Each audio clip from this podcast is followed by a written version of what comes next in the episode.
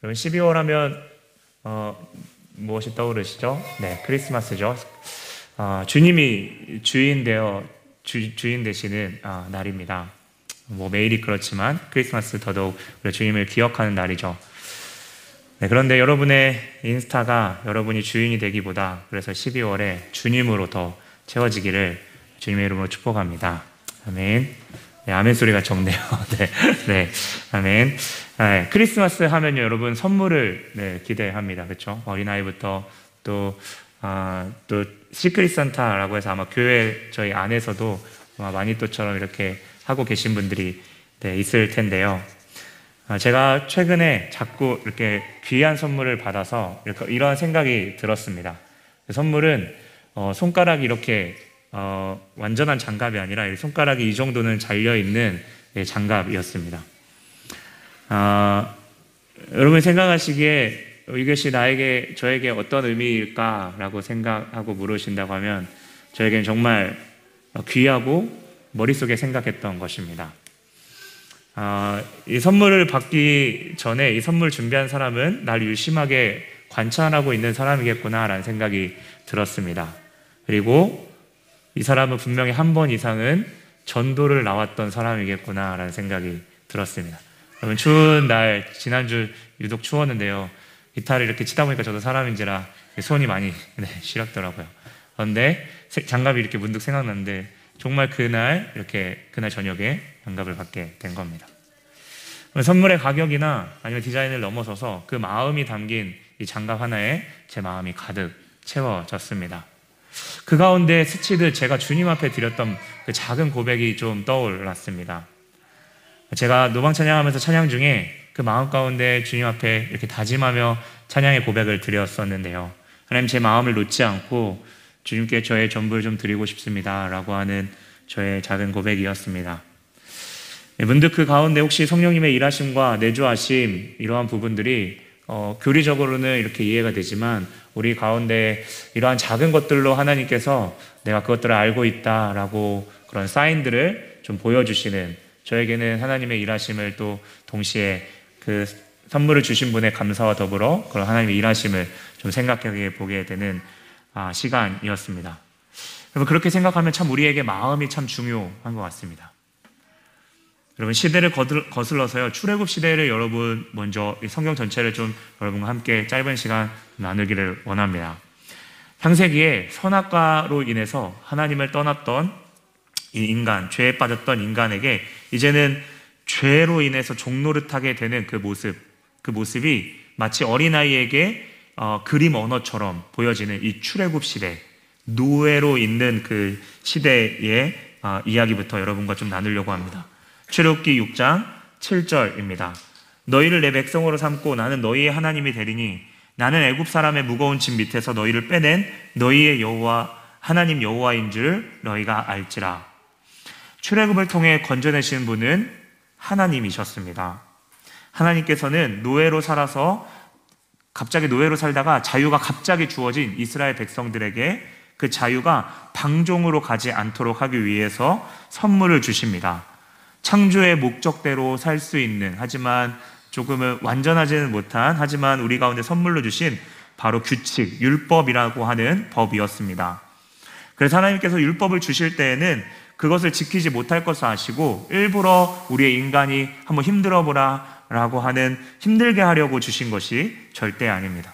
오히려 하나님은 출애굽기 31장 18절에 하나님이 그것을 친히 쓰셨다. 하나님 친히 그것을 선물로 우리 가운데 주신 것입니다. 그런데 이에 대해 하나님이 원하시는 것을 주시면서 한 가지, 이 한 가지였습니다. 신명기 30장 2절에 보면 명령한 것을 온전히 따라 마음을 다하고 뜻을 다하여 여호와의 말씀을 청종하는 것입니다. 쉽게 이야기한다면 하나님 원하시는 것은 마음이었습니다. 인격적인 교제, 사랑을 원하고 그 자유를 제한하지 않을 때에 그들이 온전히 깨닫고 돌이키는 것, 그 한 가지만을 원하셔서 즉각적인 눈에 보이는 심판도 유보하셨습니다. 어쩌면 창조 때 하나님이 전지전능하시지만 능력을 스스로 제한하는 부분, 그 형상과 모양대로 우리를, 우리의 마음을 어, 형상과 모양을 저는 이제 마음이라고 생각하는데 마음을 창조하시고 그것을 건드리지 않으셨죠. 그래서 하나님이 단 한 가지 원하시는 것, 그, 그 그들이 그렇게 하나님을 사랑하며 사람 하나님이 창조하신 그 사람이 하나님을 따르겠다 그 마음을 드릴 때 신명기 30장 30, 30 장 11절에 그 명령은 내게 어려운 것도 아니고 먼 것도 아님을 말합니다. 하나님 앞에 진실하게 행하며 주님 앞에 진실하게 나아갈 때 그것이 어려운 것이 아니고 먼 것도 아니라고 말씀하십니다. 신명기 30장 14절을 보면 오직 이 말씀이 내게 매우 가까워서 내 입에 있으며 내 마음에 있은즉 네가 이를 시행할 수 있으리라 라고 하나님을 격려하며 또 그 부분을 말씀하고 계십니다. 하나님의 이 육체의 종뿐만 아니라 죄의 종인 종이 아닌 당신의 백성들이 율법이라는 안전한 울타리 안에 어, 그분과 온, 온, 온전히 인격적으로 교제하기를 원하셨습니다.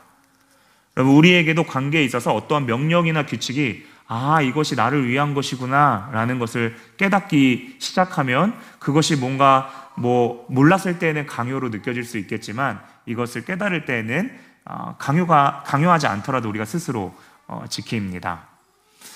하지만 아직 완성되지 않아 우리의 가운데 남아 있는 이 죄성은 그분의 마음을 기억하는 것을 방해합니다. 하나님 앞에 나아가는 것을 자꾸 자꾸 이제 조금씩 미루게 되고 그것이 이제는 형식적으로 마음으로 하는 것이 아닌 형식적으로 이렇게 전락하게 만들죠. 사실 죄는 이것보다 더 강하게 하나님이 우리 우리가 하나님의 위치에 서서 우리가 아, 그렇게 어, 우리가 원하는 대로 행동하고 하기를 원하는 그것을 자유라고 우리 가운데 속삭입니다.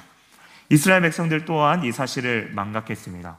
그들이 떠돌아다니면서 유목민으로 생활하다가 어, 이제는 드디어 정착하려고 했을 때 그들의 주변에 눈에 보이는 문명과 주변 국가들의 이미 발전되어 있는 그러한 모습들은 그들이 하나님을 바라보지 못하게 자꾸 막았고 눈에 보이는 안정과 아름다움에 매료되었습니다. 겉으로는 하나님을 사랑한다고 이야기하지만 다른 곳에 시선이 가 있었죠. 하지만 하나님은 그들에게 돌이킬 수 있는 여러 가지 루트를 주셨습니다. 오늘 GT 말씀이기도 했는데요. 히브리서 말씀에도 나누었지만 우리에게 징계를 주셔서 하나님은 이스라엘 백성들이 정신 차릴 수 있도록 하셨습니다. 히브리서 12장 6절입니다. 주께서 그 사랑하는 자를 징계하시고 그가 받아들이시는 아들마다 채찍질 하심이라 하셨으니 열방 나라를 통해서 어느 순간 목이 뻣뻣하게 굳어 있는 그러한 이스라엘 백성들에게 그 이스라엘을 부끄럽게 하셨고 그렇게 그들의 그들은 그 과정 과정들을 통해서 아 내가 돌아가는 자리가 이런 이 자리구나라는 것을 알게 되었습니다. 그리고 그 자리가 바로 제사 우리로 말하면 예배의 자리였습니다. 그곳에서 그들은 회개하며 다시금 하나님을 부르짖으며 찾았고 그분을 기억하면서 그분과의 다시금 처음 허락하셨던 그 가치와 감사함을 회복하였습니다. 계속해서 이스라엘 백성들이 그렇게 나아갔으면 참 좋았을 텐데 이스라엘 백성들은 점점 마음이 딱딱하게 굳어져 가고 이제는 돌이킬 수 있는 방편 주셨던 선물로 주셨던 제사 제도까지 타락시키게 이릅니다. 그들은 예루살렘 성전에서 양과 소와 비둘기를 드렸지만 모든 것이 형식적이었고 그들의 마음은 그 마음속을 들여다볼 때 이방 신들과 그 땅에 땅을 파고 그 우상들을 우상들에게 경배하는 그러한 하나님을 어떻게 보면 하나님과 결혼한 하나님과 언약의 관계를 맺었던 것들을 그들 스스로 깨버렸습니다. 하나님은 하지만 그들과 맺은 언약을 포기하지 않으셨습니다. 율법을 주신 지 약 천년 뒤에 선지자들을 통해서 이 언약 가운데에 약속하셨습니다. 여러분, 이 시대에는요, 타락하고 타락하고 타락해서 왕, 제사장, 선지자까지 어떠한 부류도 타락하지 않는 부류가 없는 이 총체적인 난국의 시기였고, 그들은 하나님으로부터 선전 말하지만, 섬긴다고 말하지만, 너무나도 형식적으로 바뀐 소망이 전혀 없는 때였습니다. 어, 에레미야 이때 주신 말씀입니다. 에레미야 31장 31절과 33절입니다. 여호와의 말씀이니라 보라 날이 이르니, 이르리니 내가 이스라엘의 집과 유다의 집에 새 언약을 맺으리라. 그 새 언약은 33절에 나와 있는데요. 그러나 그날 후에 내가 이스라엘 집과 맺을 언약은 이러하니 곧 내가 나의 법을 그들 우리의 마음 속에 두며 그들의 마음에 기록하여 나는 그들의 하나님이 되고 그들은 내 백성이 될 것이다. 이게 언약의 언약의 그 내용이거든요. 관계이거든요. 여호와의 말씀이니라. 알맹이가 썩어버린 백성들의 마음에 대해 하나님은 스스로 주권적으로 조치를 취하십니다. 스스로 노예가 되겠다고 하는 당신의 자녀들에게 당신의 영원하신 지혜로운 방법으로 자유를 주시고 그리스도의 행하심을 믿고 그렇게 따르는 자들에게 그분의 영으로 말미암아 이제 당신의 자녀들이 그동안 율법으로 하지 못하였던 자발적인 순종을로 하겠다는 그 당신의 그 그렇게 내가 그 백성들을 만들겠다라고 하는 하나님의 그 당신의 의지를 스스로 내비추셨습니다. 에스겔 11장 19절입니다. 내가 그들에게 한 마음을 주고 그 속에 새 영을 주며 그 몸에서 돌 같은 마음을 제거하고 살처럼 부드러운 마음을 주어 내 율례를 따르며 내 규례를 지켜 행하게 하리니 그들은 내 백성이 되고 나는 그들의 하나님이 되리라. 여러분 이 말씀에서와 같이 하나님께서 당신의 자녀들과의 관계를 끝까지 지키시겠다는 그 하나님의 의지가 보입니다.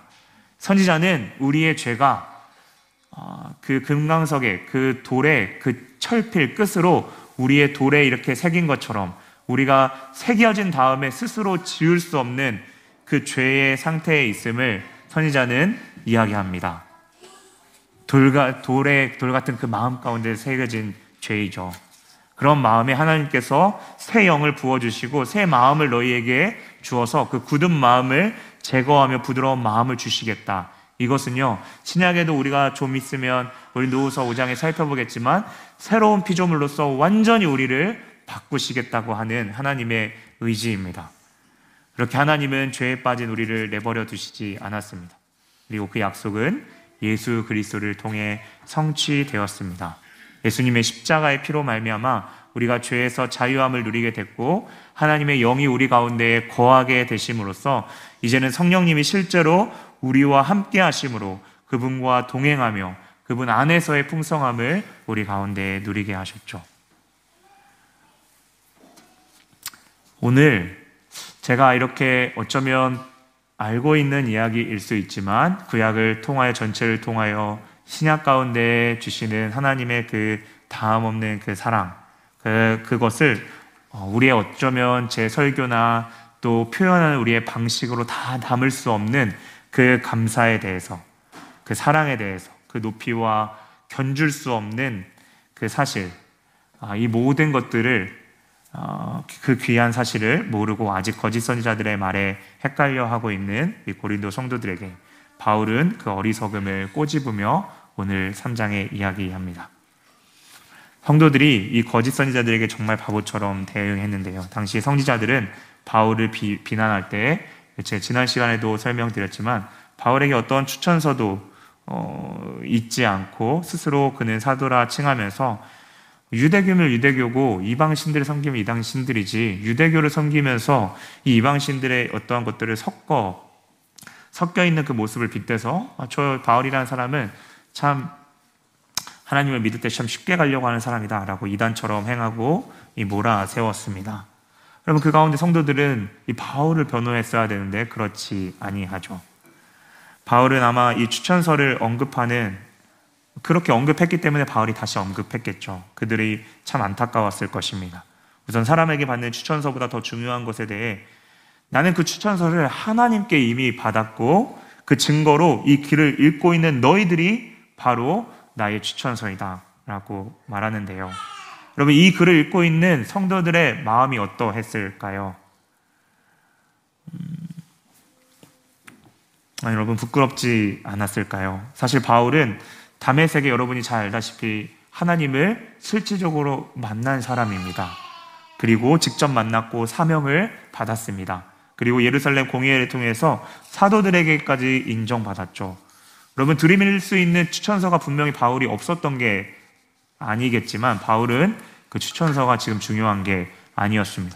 추천서가 없어도 지금 눈앞에 그리스도인답게 다시금 자신의 잘못을 돌이키고 하지만 어, 그 가운데 하나님의 원하시는 삶을 그렇게 살아가려고 하는 그 성도들을 이렇게 바라보면서 어, 그러한 그 사랑의 마음이면서 또 그들의 어리석음을 동시에 꼬집는 아, 그 가운데 지금 묻는 것입니다. 많은 이력서만큼 요즘 시대에 우리에게 중요한 게 스토리라고 합니다.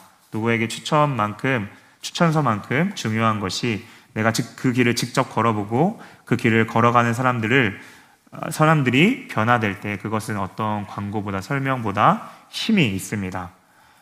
여러분 그런데 제가 이렇게 이야기하면 목사님 추천서에 대해서 아니면 율법 자체를 부정하는 것처럼 여겨질 수 있는데요. 그럼 오늘 성경에 나와 있는 인크로스는 추천서 그 자체가 나쁜 것이냐라고 물어보신다면 그렇지는 않습니다. 여러분 바울도 로마서 16장에 보면 베베라고 하는 여집사를 통해 추천서를 써주기도 했고 디모세를 위해서도 고린도전서에 추천서를 써 주었습니다. 실제로 당시의 사역자 중에서는요 정말 이 추천서가 귀한 문서였습니다. 전도자들이나 사역자들이 최소한에 머물거나 아니면 아, 그 먹을 것이나 이런 것들을 최소한의 것들을 충족할 때 이것이 귀한 아, 문서였고 요즘도 그렇지만 당시에 인터넷도 발달되지 않는 시, 절에이 누군가를 증명하기 힘들 때 증명할 수 있는 귀한 도구였죠. 바울도 오늘 이 추천서 자체를 비판하기보다 이 거짓 선지자들이 추천서를 들이매는 이 모든 그 근저에 있는 마음의 중심이 바로 그들 자신을 위한 것이고 교회를 세우고 그 교회를 세우신 하나님을 세우는 것보다 오히려 교회를 어지럽게 하는 도구로 사용하고 있기 때문에 꼬집습니다. 여러분 거짓 선지자들의 이 추천이요 진짜 어, 정말 추천 받을 사람 받을 만한 그 어, 가치가 있는 사람에게 또 그 진짜 추천서인지는 어, 나와 있지는 않지만 이 그 종이로 바울의 권위에 권위가 이 자신들 이 거짓 선지자들 밑에 있는 것을 어, 내세우고 비교하며 그들이 높이 있다는 것은 이 추천서를 잘못 그들이 사용하고 있음이 분명하게 보입니다. 그렇게 볼 때 우리에게도 이 추천서와 같은 이 중요한 부분, 우리 가운데 가장 중요한 부분이 아, 오히려 진짜 하나님의 안에서 살아가게 하는데 가장 큰 방해 요소가 되기도 합니다. 그것을 어느 순간 의지하게 되고 그것 자체가 죄라고 단정 짓기는 아, 어려울 수 있지만 하나님과의 진실된 관계를 형식화하게 하는 그 통로들이 있는 거죠. 이러한 통로들은 참 교묘해서 우리가 자꾸 성령님을 의지해서 비추어 달라고 하지 않으면 어느 순간 우리의 시야에서 보이지 않는데 그것이 있는 그 장소를 보면 우리의 시사, 시야에 보이, 벗어나 있는 우리의 머리 꼭대기에 있으며 그것을 통해 우리를 좌지우지하는 것이죠. 율법도 우리의 하나님이 우리에게 주신 선물이었지만 우리에게 율법이 있고 제사가 있으니 우리는 괜찮아라고 생각하는 순간 그것은 오히려 우리를 죄로 더 빨리 가게 하는 통로가 된다는 사실입니다. 여러분 오늘 추천서와 같이 여러분이 의지하는 것은 아마 우리가 많은 시간을 들여 얻은 것일 수 있습니다. 그럼 한번 생각해 봅시다. 여러분 여러분의 미래를 위하여 가장 요즘 생각을 두고 있는 것은 무엇인가요? 먼 미래가 아니어도 좋습니다. 좀 더 구체적으로 여러분에게 물어볼까요? 여러분 어떠한 부분에 시간을 많이 쓰고 계신가요? 어떠한 부분에 여러분의 물질을 많이 쓰고 계신가요? 결국 여러분이 어디 쪽으로 어, 여러분의 마음이 기울어져 있으신가요? 이 자체가 곧바로 죄라고 단정 짓기는 아, 아마 힘들 것입니다. 하지만 분명한 것은 선물로 주셨던 율법이 나에게 하나의 보험이 보험처럼 여겨지고 보험이 되는 순간 그 순간 어느 순간 의지하게 되고 그것이 이제 오히려 위험한 것입니다. 그것이 내가 진실로 하나님과의 관계에서 나아가는 것을 가장 앞장서서 여러분을 방해할 것입니다. 오늘 말씀에 그렇게 느껴지지 않지만 바울이 여러분 조급해서 혹시 이 모세보다 더 우위에 있는 예수와 성령에 대한 이 이야기를 영에 대한 이야기를 여러분 꺼내지 않았습니다. 바울이 만약에 스스로를 변호하기 위해 조급했다면 예루살렘에 있는 추천서를 받아와서 그들에게 당당하게 내비쳤겠죠. 그런데요, 지금 바울은 지금 갈라디아 성도들에게 말했던 것처럼 너희가 성령으로 시작하였다가 육체의 일로 마치려고 하느냐라고 안타까워하는 것입니다. 바울이 교회를 사랑하였기에 아비의 마음으로 똑똑하게 너희가 분별하고 듣기를 원하는 것입니다. 그들의 수준과 그들이 그들의 배경과 언어에 맞게 율법이라는 그것들을 통해서 어, 지금 이야기하는 것이죠. 여러분 만약에 바울이 자신을 변호한다고 생각했다면 그 에너지를요 지금 이 변호하는 데 쓰지 않고 들어와 그가 포기하고 지금 어, 가려고 했던 마게도니아로 가려고 했던 그 디도를 만나려고 하는 그 전에 드로아에 남아서 주님이 열어주신 복음에 이, 이, 이 고린도 성도들은 무시하고 그 사역에만 집중했을 것입니다.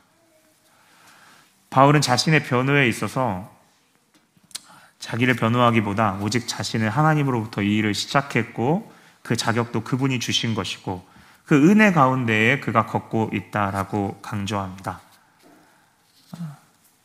거짓 전지자들의 이 추천서를 누가 써줬고 얼마나 권위가 큰지는 모르겠지만 바울에게 있어서 그가 담대하게 선포하며 설 수 있는 것은 그리스도 안에서 그분이 주시는 그 자격으로 말미암아 그분의 뜻대로 나아가고 있다고 말하죠. 그러면서 오늘 옛 언약과 새 언약을 비교하는데요. 어, 여러분 율법은요 그 자체로 선하고 거룩하고 신령한 것이다라고 말합니다. 율법이 만약 생명력이 있어서 우리의 죄성을 바꾸어 생명의 길로 인도하였다면 뭐 그러지 않겠지만 그렇다면 말이 달라질 수 있겠죠. 하지만 우리 스스로 나아갈 수 없는 상태에서 사망으로 달려가는 우리에게 이 새 언약, 율법이 할 수 없었던 그 새 언약이 이제는 그분의 십자가에 달리심으로 우리를 잡으셨고 건지셨고 그의 피로 우리의 죄와 그 저주로 덮인 그 오물들을 다 씻어주시고 이제는 성령으로 말미암아 자유함을 선물로 주신 것입니다. 그래서 모세의 율법도 마치 마차를 타고 가는 시대에는 어, 가장 빠르고 편안했겠지만 자동차가 나오는 시대가 오는 순간 이제는 이 마차대로 돌아가는 것, 제일 좋은 마차를 사는 것은 가장 어리석은 행동임을 이야기하는 것입니다. 우리는 이제 그리스도의 피로 말미암아 성령으로 그리고 그 사신 성령으로 말미암아 마음으로 더 가깝게 하나님과 소통할 수 있게 되었습니다. 사실 이거는 율법을 처음 주시면서 기대하셨던 하나님의 마음이기도 합니다. 하지만 새 언약을 주시고 비로소 우리 스스로 할 수 없는 것을 주의 성령께서 우리 가운데에 우리가 감히 할 수 없었던 그 하나님의 말씀 가운데 가까이 나아가고 그것들을 깨닫고 제가 서두에 말했지만 온전히 따라서 즐겁게 강요가 아니라 그 가운데 즐거이 순종할 수 있게 되었습니다. 이제는 끙끙거리면서 율법으로 억지로 겉으로 순종하려는 것이 아니라 마음과 생각, 뜻이 완전히 변화되어서 우리가 생각하지 않았지만 우리의 마음뿐만 아니라 겉모습도 그 향기가 진해서 자연스럽게 우리의 겉모습도 바뀌고 그리스도의 온전한 형상으로 닮아가게 되는 것입니다.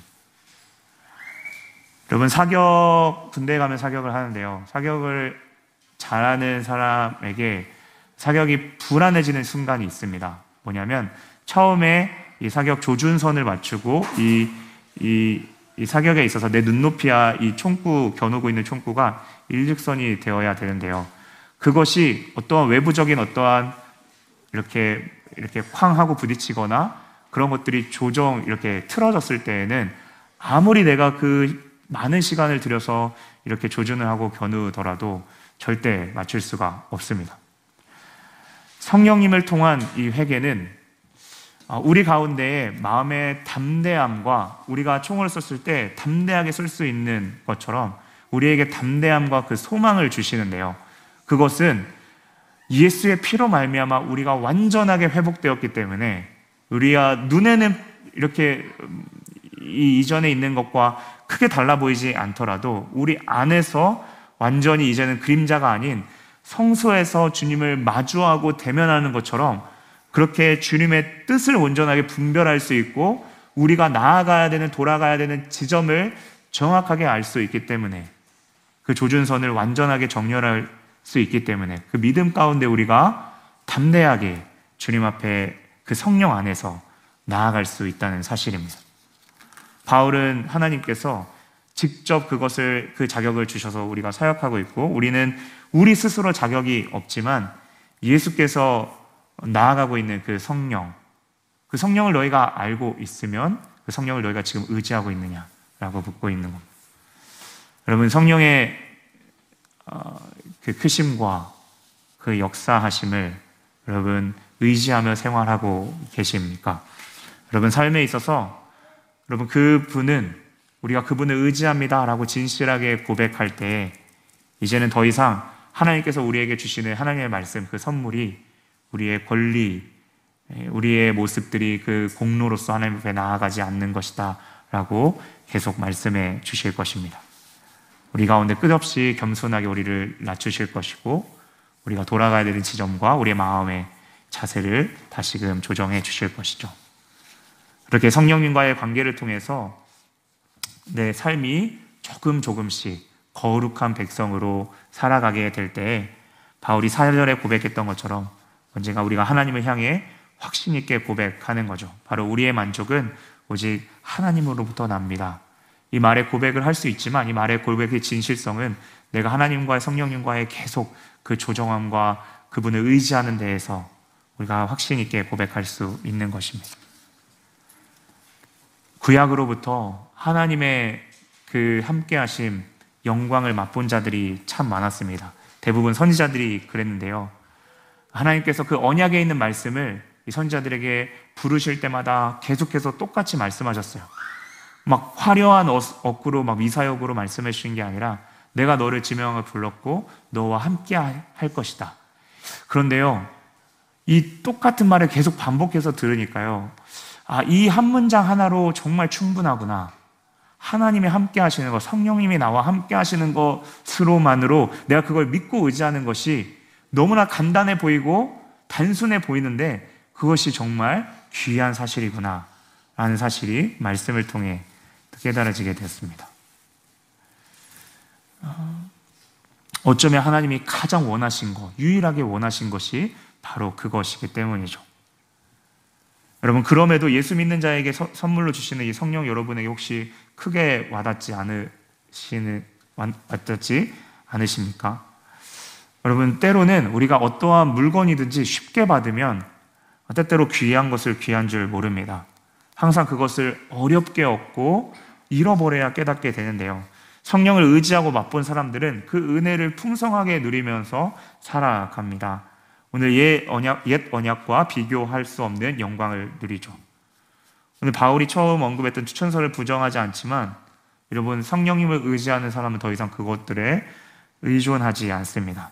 우리가 말하는 대부분의 우상은 여러분 그 자체로 중립적일 수 있지만 어느 순간 우리 가운데 불안이 자극되어지면 여러분 끈질긴 죄성은 우리가 그것들을 의지하도록 자극할 것입니다. 여러분, 그래서 성령님을 만날 수 있는 역설적인 가장 그 자리가, 어, 그 인식할 수 있는 자리가 바울처럼 어려운 그 상황에 직면했을 때입니다. 예수를 믿고 겪는 어려움, 조심스럽지만 때론 우리에게 이, 이, 이 시간들이 유익이 되는 이유는 사람들로부터 오늘 바울처럼 고립되고 억울한 일을 당할 때 우리는 기도하고 그때서야 귀한 것을 가치 있게 다시 한번 기억하며 감사하며 우리가 지속적으로 성령님과 교제하도록 이끌기 때문입니다. 물론 그것을 넘어서서 이제는 그 정도의 어, 부분들을 넘어서서 성령님과의 관계의 풍성함을 안다면 이제는 그분 없이 살 수 없음을 알게 되고 우리의 기도의 대부분을 하나님의 영광을 구하는 시간으로 사용하며 그 안에 거하는 것에 충분함을 감사함으로 주 앞에 고백하며 나아갈 것입니다.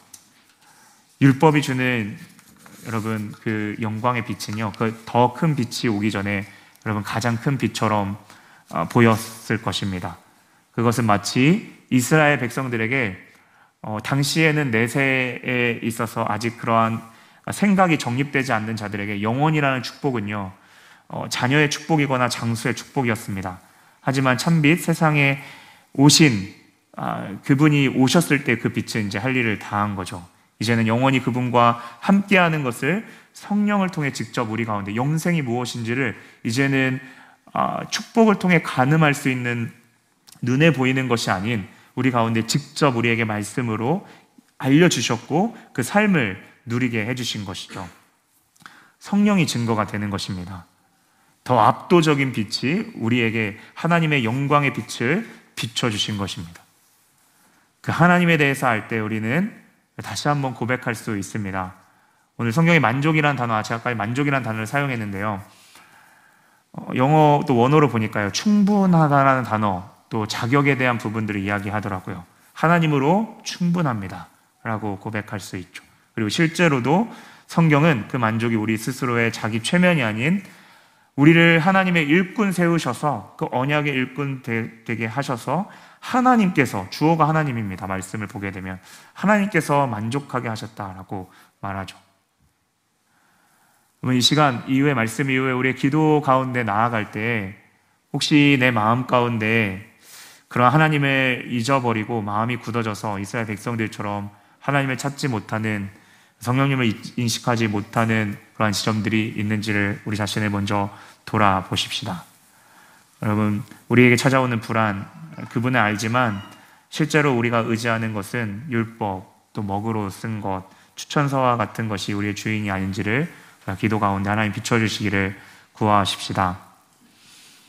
여러분, 그래서요, 오늘 말씀의 율법 추천서 그 자체보다 오늘 말씀의 핵심은 우리의 마음이 참 중요합니다. 하나님은 우리의 마음을 로봇처럼 기계로 만들지 않고 그 영이신 성령으로 지금도 인격적으로 하지만 끊임없이 당신과 어떻게 어, 인격적인 교제를 맺고 그렇게 나아가야 될지를 가르쳐 주시고 그 하나님의 길로 나아오기를 정확하게 비춰주시고 그 길을 따르기를 오늘도 요청하십니다.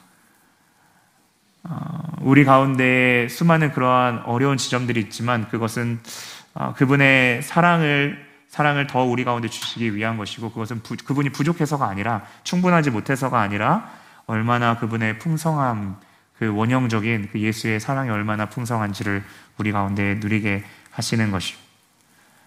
여러분의 기도 가운데 성령님을 의지하고 성령님을 인식하고 성령 안에서 나아가는 기도로 채워지기를 주님의 이름으로 축원합니다. 성령님을 초청하십시오. 그분 안에 거하고 누리는 삶이요. 여러분에게 실제가 되고 작은 거 하나하나 아 성령님이 지금 일하고 계시는구나 라고 하는 그러한 고백들이 여러분에게 아, 필히 어, 더 풍성하게 있기를 다시 한번 주님의 이름으로 축원합니다. 아멘.